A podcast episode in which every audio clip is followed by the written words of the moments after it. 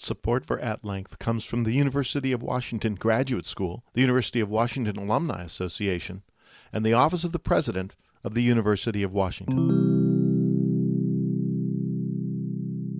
This is my passion. I've been very fortunate to have so much support from people, um, but also having some real diamond students and people that I've met along the way that have completely changed their lives way of, ways of thinking for the better, and they're much happier, right? Whether they are doing genocide studies or whatever, it doesn't matter, but they're happier and they've kind of come out of something like a dark cloud.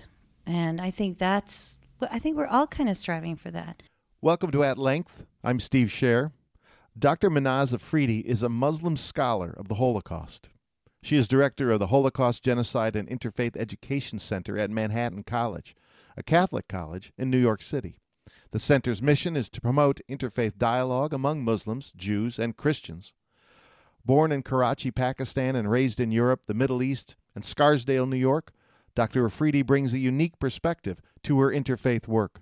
Why is studying the Holocaust important for you as a Muslim, but also as a, as a woman? Well, I mean, I think my journey um, through the Holocaust has been a very powerful one, and I think one that is needed. Um, in terms of being a Muslim, first of all, I think that me studying the Holocaust has made me realize so many different things about Jewish history, Judaism, the state of Israel, but also really made me realize the map of the world and the immigrant history of, of Jews, the diaspora before and post Holocaust. And my interest really, my keen interest was to study the Holocaust and also bring it to the Muslim world. And I think that's a very important aspect of who I am.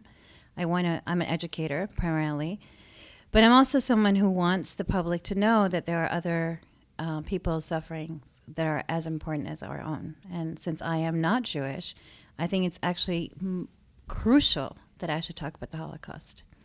And as a woman, um, as a matter of fact, recently I've been doing a lot of research on women and genocide.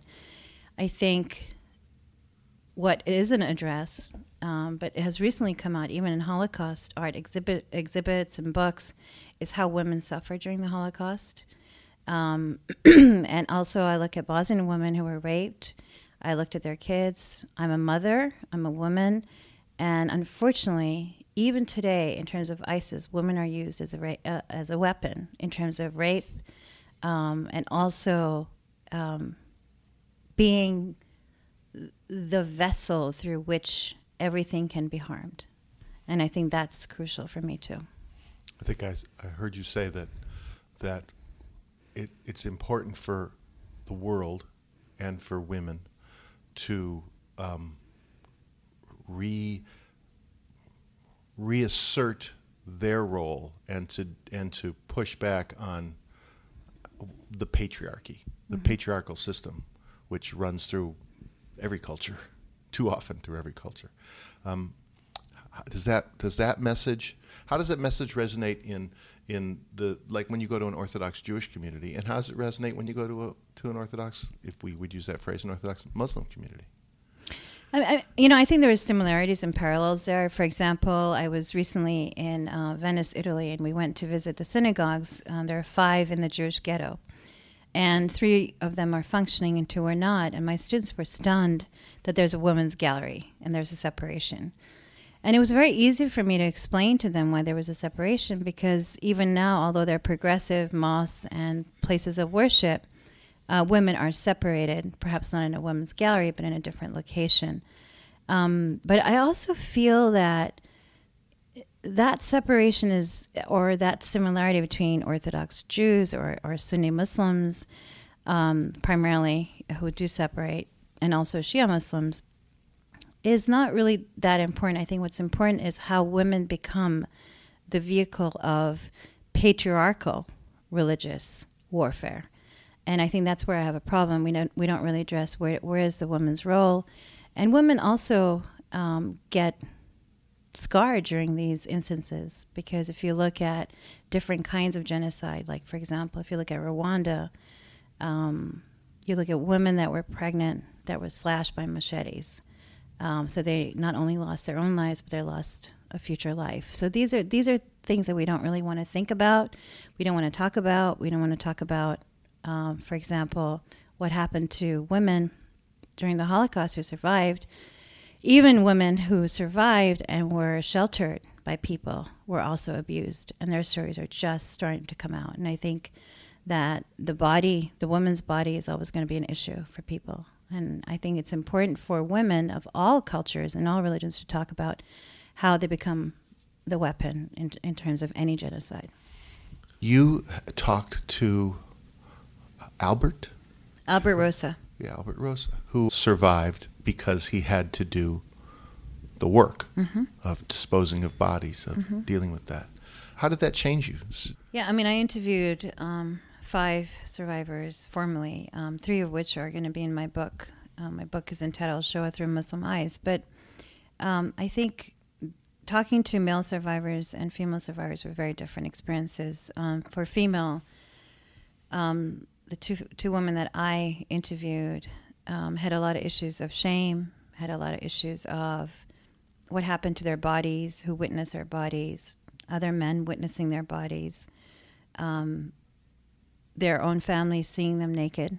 Um, these are very, very deep and wounding experiences for women. And then men, like, for example, Albert Rosa, who basically built Birkenau, Auschwitz, and um, stole from the dead bodies of, of the Jews, and also later on took revenge on a couple of Nazis, was he was an amazing, brave man. But he was a man who was very angry because he was Greek and he couldn't believe that his friends from childhood would betray him. And I think that was very wounding for him. His brotherhood was broken up and his childhood was broken up. And he was basically a fighter. He came out to be a complete fighter. So did these women, but their experiences were very different. And I think we don't really understand women's bodies, and we, we just think of bodies as completely neutral we don't really look at them, even though we like to objectify bodies, especially in, you know, American and European culture, we still don't understand the sensitivity around sensuality and sexuality. So when you share that story in, in a first in a, in a Muslim community, your goal is to create empathy. Mm-hmm. What what uh, what does happen? What what kind of uh, conversations emerge? Well, I mean, the stories I share about the Holocaust in Muslim communities are really, for me, primarily. I want what I what I think is really important is that they have to that Muslims acknowledge the Holocaust, that they acknowledge that it happened. It happened in the way it happened, and that it was not uh, a cover for war. That it was not just some arbitrary number. And I think that's my first hurdle Steve. For men or women. For men or women. And I think the second is to when you start to get people to say, "Oh my God, I can't believe this happened," and these were innocent people, and you know those stereotypes and myths start to fall away, and then you can start talking about what it means to be human and genocide, because it's not as if Muslims have not experienced genocide. As a matter of fact, I think right now in in Syria, Muslims are experiencing genocide well, under seeing, ISIS. Yeah, we're seeing that, right? Yeah, we're seeing that. We're witnessing that right now and it's it's it's horrible to think of what the women are going through um, under ISIS regime. When you talk to Jewish community groups and Christian community groups, does that humanizing also transfer? Like, are you able to make the case and then say, and let's look at Syria, let's look at Armenia, let's look at Rwanda? I think it does. and then on this on this level, what I what I my challenge is is to break the other stereotype that you know we Muslims are all are terrorists. We don't do anything. We don't speak up. We don't you know we're we're coming from this place called Islam, and why don't we admit it's really an oppressive regime? So on on, on this level, uh, uh for a different community, I'm breaking. I'm trying to break those stereotypes. And once I start to explain. Um, perhaps Islamic principles and ethics and who I am and what I can do and what I can't do back in my country where I was born in Pakistan, then you see a calmer face. Then you see a sort of humanization of what goes on. Yeah, you talk about confronting the myth of uh, of Arab Muslim collaboration with the Nazis by pointing out those people from Morocco to Iran who saved Jews' lives in their own countries. Absolutely. The, the king of Morocco? Absolutely. What was his story? Um, king of Morocco, Mohammed V, was somebody who wanted to protect his people. And what he did was he told the Nazi party, the National Socialist Party, that you cannot take anyone from my country, especially Jews. Because under the Islamic principles, we are to protect Jews and Christians. And he did not um, allow any Jews to leave Morocco at that point. They were not persecuted. Some were persecuted later on, um, but not under his own eyes. He also hid. It's known that he's he hid people in his palace and risked his own life. Mean, you had people in Iran who did that. You had people in Albania who did that. Uh, you have a, a, Turkish diplomat who did that. So these stories are really important, and I tell these stories in my book, but I also share those with Muslim communities. Um, and Muslims have absolutely no idea that these stories exist. Which is a parallel to the fact that you said that uh, was it in Dubai where you were teaching, but but in growing up you looked at textbooks, and there was either no mention of the Holocaust or a denial of. Uh, there was the a, there was mentioned. a blatant physical censorship with black markers in our books. you mean it was actually actually the, I witnessed it was it. there and, and where was no, that? I was. We would sit with our books. The supervisors would come this and was in, in Pakistan? Dubai. In Dubai. And they would come with black markers and they would literally cross the word Israel and Jew in our textbooks. That's how I witnessed it. So, you know, witnessing those things coming from Europe was completely shocking to me. And having no Jews in the area was completely shocking because I was coming from a European experience where it was Jews and Muslims and Hindus basically together. And all of a sudden there was no there were no Jews.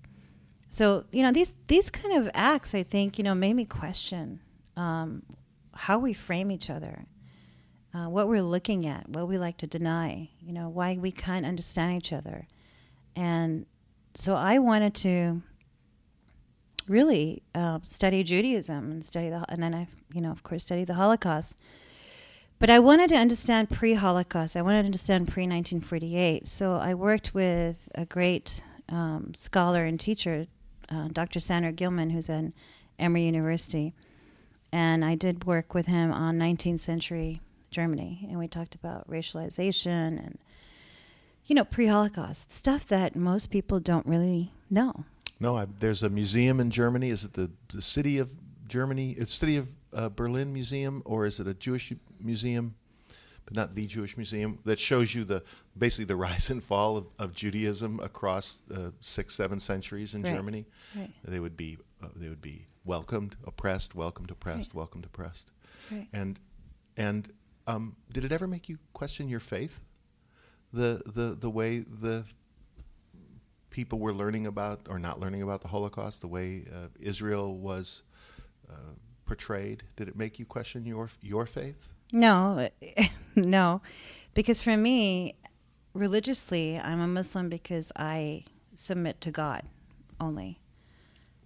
Um, and I don't submit to societies. I don't submit, submit to nations or cultures, and especially human beings. So for me, it was never a question of faith. It was definitely a question of culture, education, uh, where we locate ourselves, how we interpret perhaps that faith. Um, but really, you know, faith for a Muslim relies between yourself and God.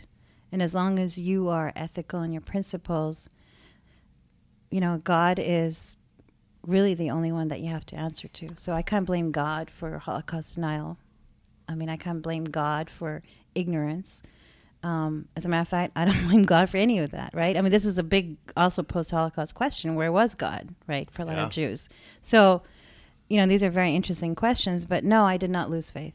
Hmm. Not at all. Is that a hard sell when you go to Muslim communities and say, look, here's how I am interpreting uh, the you're looking at what happened and you're saying this should have happened politically and I'm saying but religion is not a part of that does that is that the way that, that I should think about it how do you how do you make that that argument to people who say Israel shouldn't exist uh, we don't teach the whole. We don't teach the Holocaust because it didn't happen. That's well, I mean, you know, Israel exists. That's not a theological point. You know, I mean, we can feel it. It's empirical, And Muslims are taught to be very scientific and empirical, right? I mean, historically, we were empiricists, right? We're scientists, we did math- mathematics. So, and I want to go back to your question about faith and religion. Mm-hmm. It's not that it's it's hard to talk to Muslims about Israel or the Holocaust because of faith. I think it's politics. And religion is something we construct. It's something we construct as human beings. I am positive, and I'm going to say this 100% positive, that Abraham did not come up with Judaism. And that certainly Jesus did not come up with Christianity. And certainly Muhammad did not come up with Islam.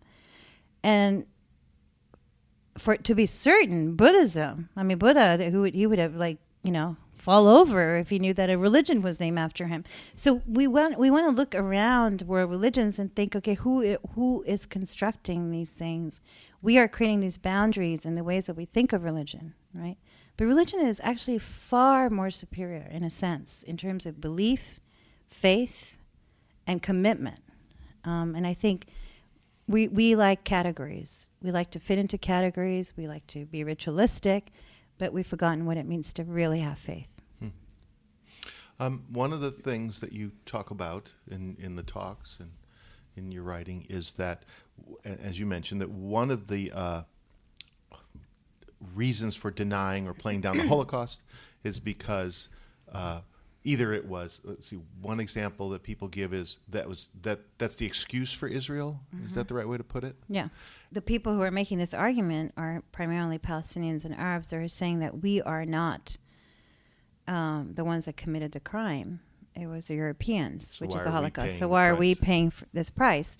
But let me let me go back a little bit. I think what's really really really interesting and we don't do it enough um, in any community and even and this is what I write in my book for the Jewish community to work on, is uh, we have to look at colonial history pre 1948.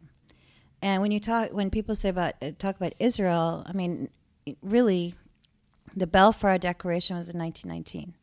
That was a big blow to both Jews and Muslims because the British were playing both sides. The other problem, and if you study colonization, you'll understand is that every single Muslim, Arab, African, Asian country has been colonized by a foreign power. And all of these powers um, had basically left a lot of these places and had aligned in the minds of Muslims with Jews to create a geopolitical place in the middle of the Middle East. So this was seen as a colonial move. And this is why Jews are seen aligned with, with a colony, with the colonial mind, with the Western mind. Nobody talks about Sephardic Jews. Nobody talks about Arab Jews. Nobody talks about people who came from Eastern Europe, but they talk about strictly the, the stereotype of the Ashkenazi Jew, the German Jew, the, the aggressive Jew. So these things got transposed, and we don't really educate even Jews in terms of the colonial history of the Muslim world not just the Jewish world. So if we if we did that education, what would be what, what would be different? What would be a different? In, what would you hope to be different in perception? Well, I th- I think that just like you know, I've educated myself on Jewish history, 19th century Germany, pre-Holocaust, or the Jewish tradition, or looking at how uh, Jews had already started moving in, in numerous numbers, you know, World War One and up.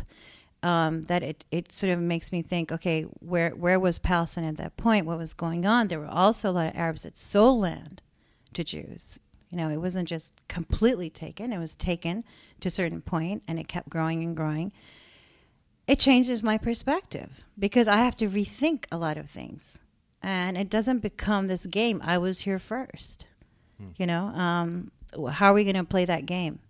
Um, do I say to um, does India and Pakistan say today that I want to go back to India and I want to go back to Pakistan? No, it's over. It's happened, right? Yeah, but no, it's not over and it hasn't happened. That's what people say in response. Right, because right? the Palestinians don't have a statehood. Right. I think that's that's what I'm saying. Mm. But I'm also saying that we have to accept each other's um, nations, right? Whether it's Israel or whether it's Palestine.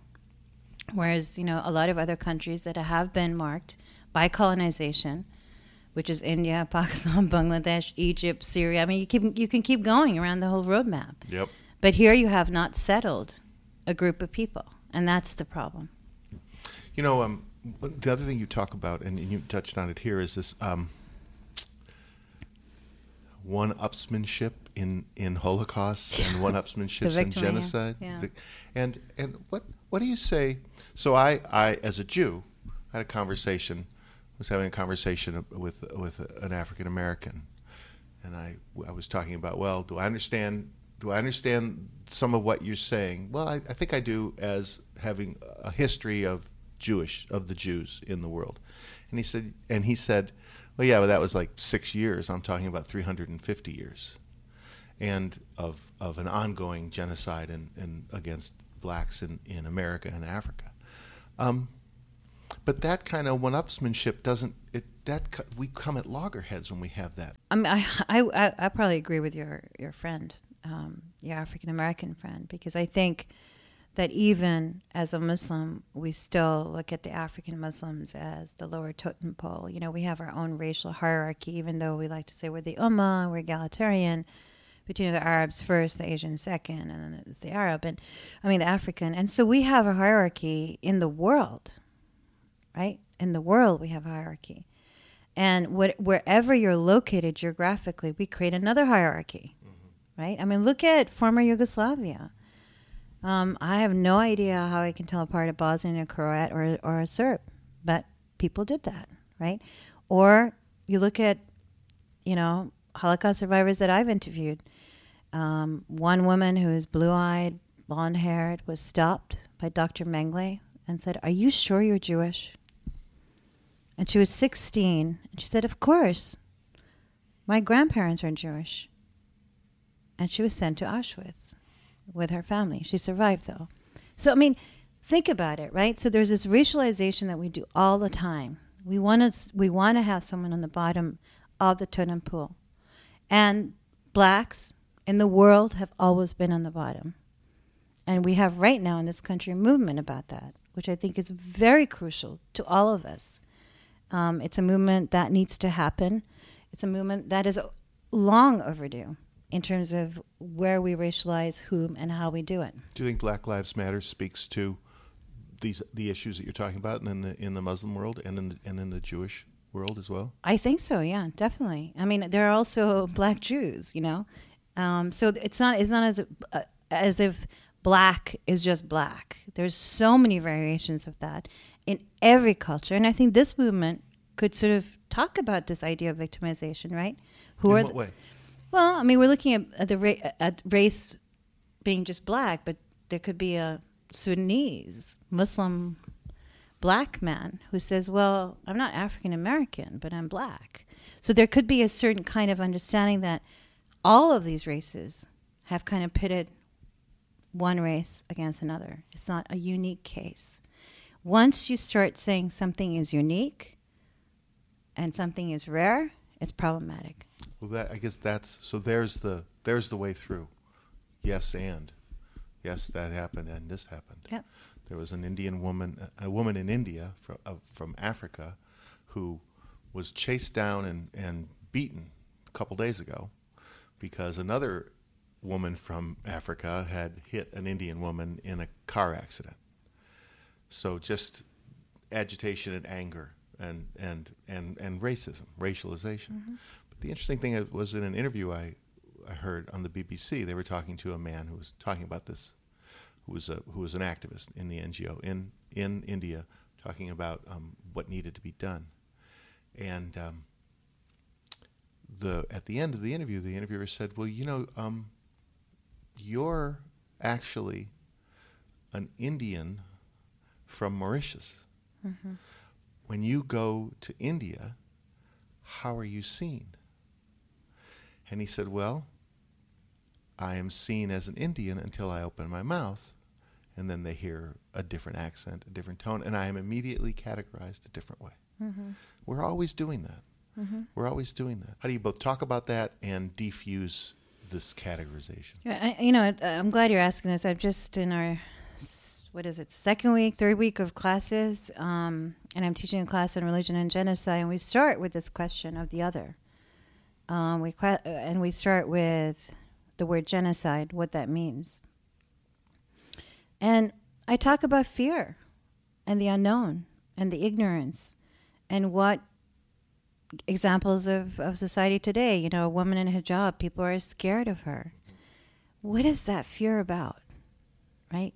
Why can't we approach her? I ask my students to go and interview women in, in hijab on campus, and some of them say, no, we can't. And is that uh, that fear is based on the unknown? The unknown. Yeah, the discomfort, yeah. the unknown. The or, unknown you know, friends of mine in Europe that say, you know, it really, really disturbs me when they wear the full, full veil. She, even, you know, even if the face is uncovered, and I have to ask why. What are you scared of? Right. So I mean, these are these are questions that we have to address in terms of our own emotional control.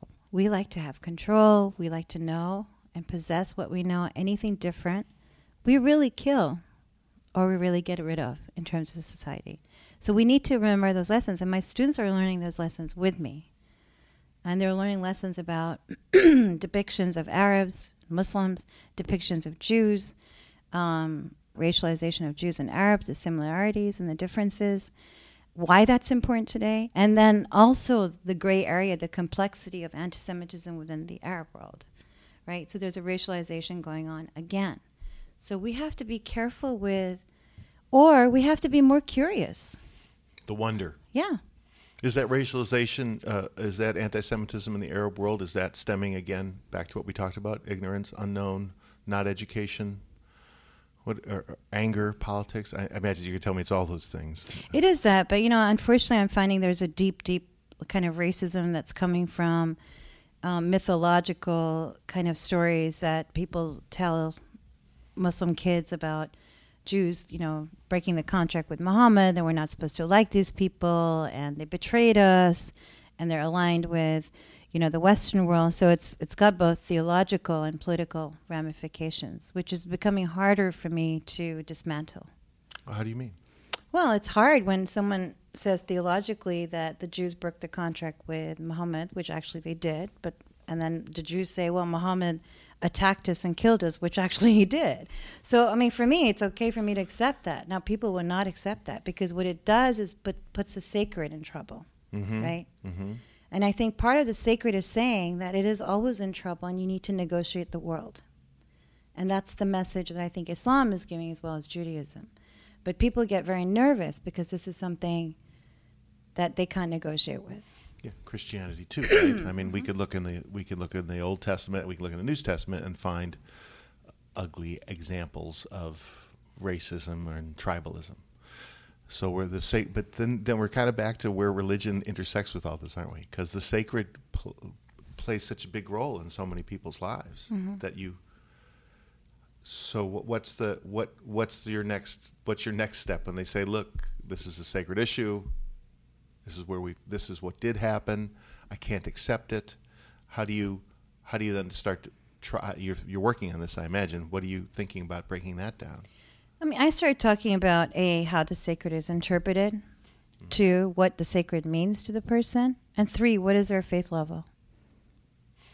Meaning, what is the what is the faith level? What is the story of your faith? Is yours the story of your faith completely clean? right? I mean, human human beings completely pure. Um, all monotheistic faiths should know no, certainly not, right? So I, I walk my students through these stories and have them ask the question of sacred and what that means. It doesn't mean they can't be Catholic or Jewish or Muslim. I'm not about that. But it's about how do we think of these ideas today without jeopardizing others because we think we're superior in some ways, whether it's religion or race. You know, I heard you joke in one talk on YouTube uh, that uh, uh, people were asking you what to do. How do we keep the conversations going and open up? And you said, and somebody said interfaith dialogues, and you said, ah, interfaith dialogues can be so boring. Don't try to get teenagers to come to interfaith dialogues. But you did say, get them together, get mm-hmm. them doing things together. Mm-hmm. Are you seeing that? Are you seeing successes in that? You had yes. an example, right? Yes. Um, okay, my the center that I direct at Manhattan College um, has just done a one year pilot on a fellowship we created, meaning we, um, the, meaning Manhattan College, as well as uh, Self Help Community Services, which helps survivors, and the local yeshiva there. And we got three yeshiva students, three Manhattan College students, one of which was a Muslim, and three Holocaust survivors to work together all year and culminate into an interview. So uh, multi generational too. Multi generational, multi socioeconomic, multiracial, everything. Um, and it was fantastic, Steve. We still have you know challenges of time and organization, but now one of the alumni at Manhattan College um, loved the idea so much has pledged three thousand a year just for that for me, which is just amazing because it means I can keep going. It can get competitive. People want to do it more. So when you put it in that light, I mean, and what what do they do? They work together. They put a seder together. They went to events together. They taped together. They they laughed together, and there was a little resistance in the beginning. I bet. Yeah, Yeah. but it was it was something very unique. You chose this path through the scholarship from when you were young, and you saw those the books, and then you went to Scarsdale. You saw what was happening. So you've chosen uh, to to to you and to your family members. I think this sort of a you know the otherness that was that was put on you. Does it ever make you weary, or are you are you energized every day? Because this is a fight. This is a long term effort. I, I mean, I think teaching about the Holocaust and genocide is very hard, and you have to have. And I hate to say this because I don't want people to read this wrong, but you have to have levity. And um, and you have to distance yourself from images, graphics, um, the turbulent times today. Is it weird? I mean, I get tired physically and mentally because you know I'm I'm basically doing two full time jobs and trying to come up with more and more scholarship and traveling around the country, doing classes in Venice, Italy. But you know, I feel this is my passion, and I feel that I've been very fortunate um, to have so much support from people, um, but also having some real diamond students and people that I've met along the way that have completely changed their lives, their way of, ways of thinking for the better, and they're much happier, right? Whether they are doing genocide studies or whatever, it doesn't matter, but they're happier and they've kind of come out of something like a dark cloud. And I think that's, I think we're all kind of striving for that. And I mean, my next project is about memory. I'm really, really focused on that and I want to do something really, really important in terms of Islam and memory. How do we remember early Islam? What do we do with it? What did we go through it? Why are we here? The question of how do we remember being Muslim? We today looking Yes. back on seventeen hundred Right. years. Are we nostalgic? Are we longing for something? Have we lost something? I mean, the real existential questions are really not being asked, and I really want to ask those next. Thank you for talking to me. Thank you so much, Steve. Dr. Mehnaz Afridi's upcoming book, Shoah Through Muslim Eyes, looks at Muslims, anti Semitism, and Islamophobia. Dr. Afridi spoke February 4th, 2016, at the University of Washington as part of the public lecture series Equity and Difference Keeping the Conversation Going. The lecture series continues February 10th, as does this podcast series, with Kay Tsianina Lomawaima, professor of justice and social inquiry at Arizona State University. Her lecture is titled More Than Mascots, Less Than Citizens American Indians Talk Why Isn't the U.S. Listening? Thank you for listening to this podcast. I'm Steve Scher.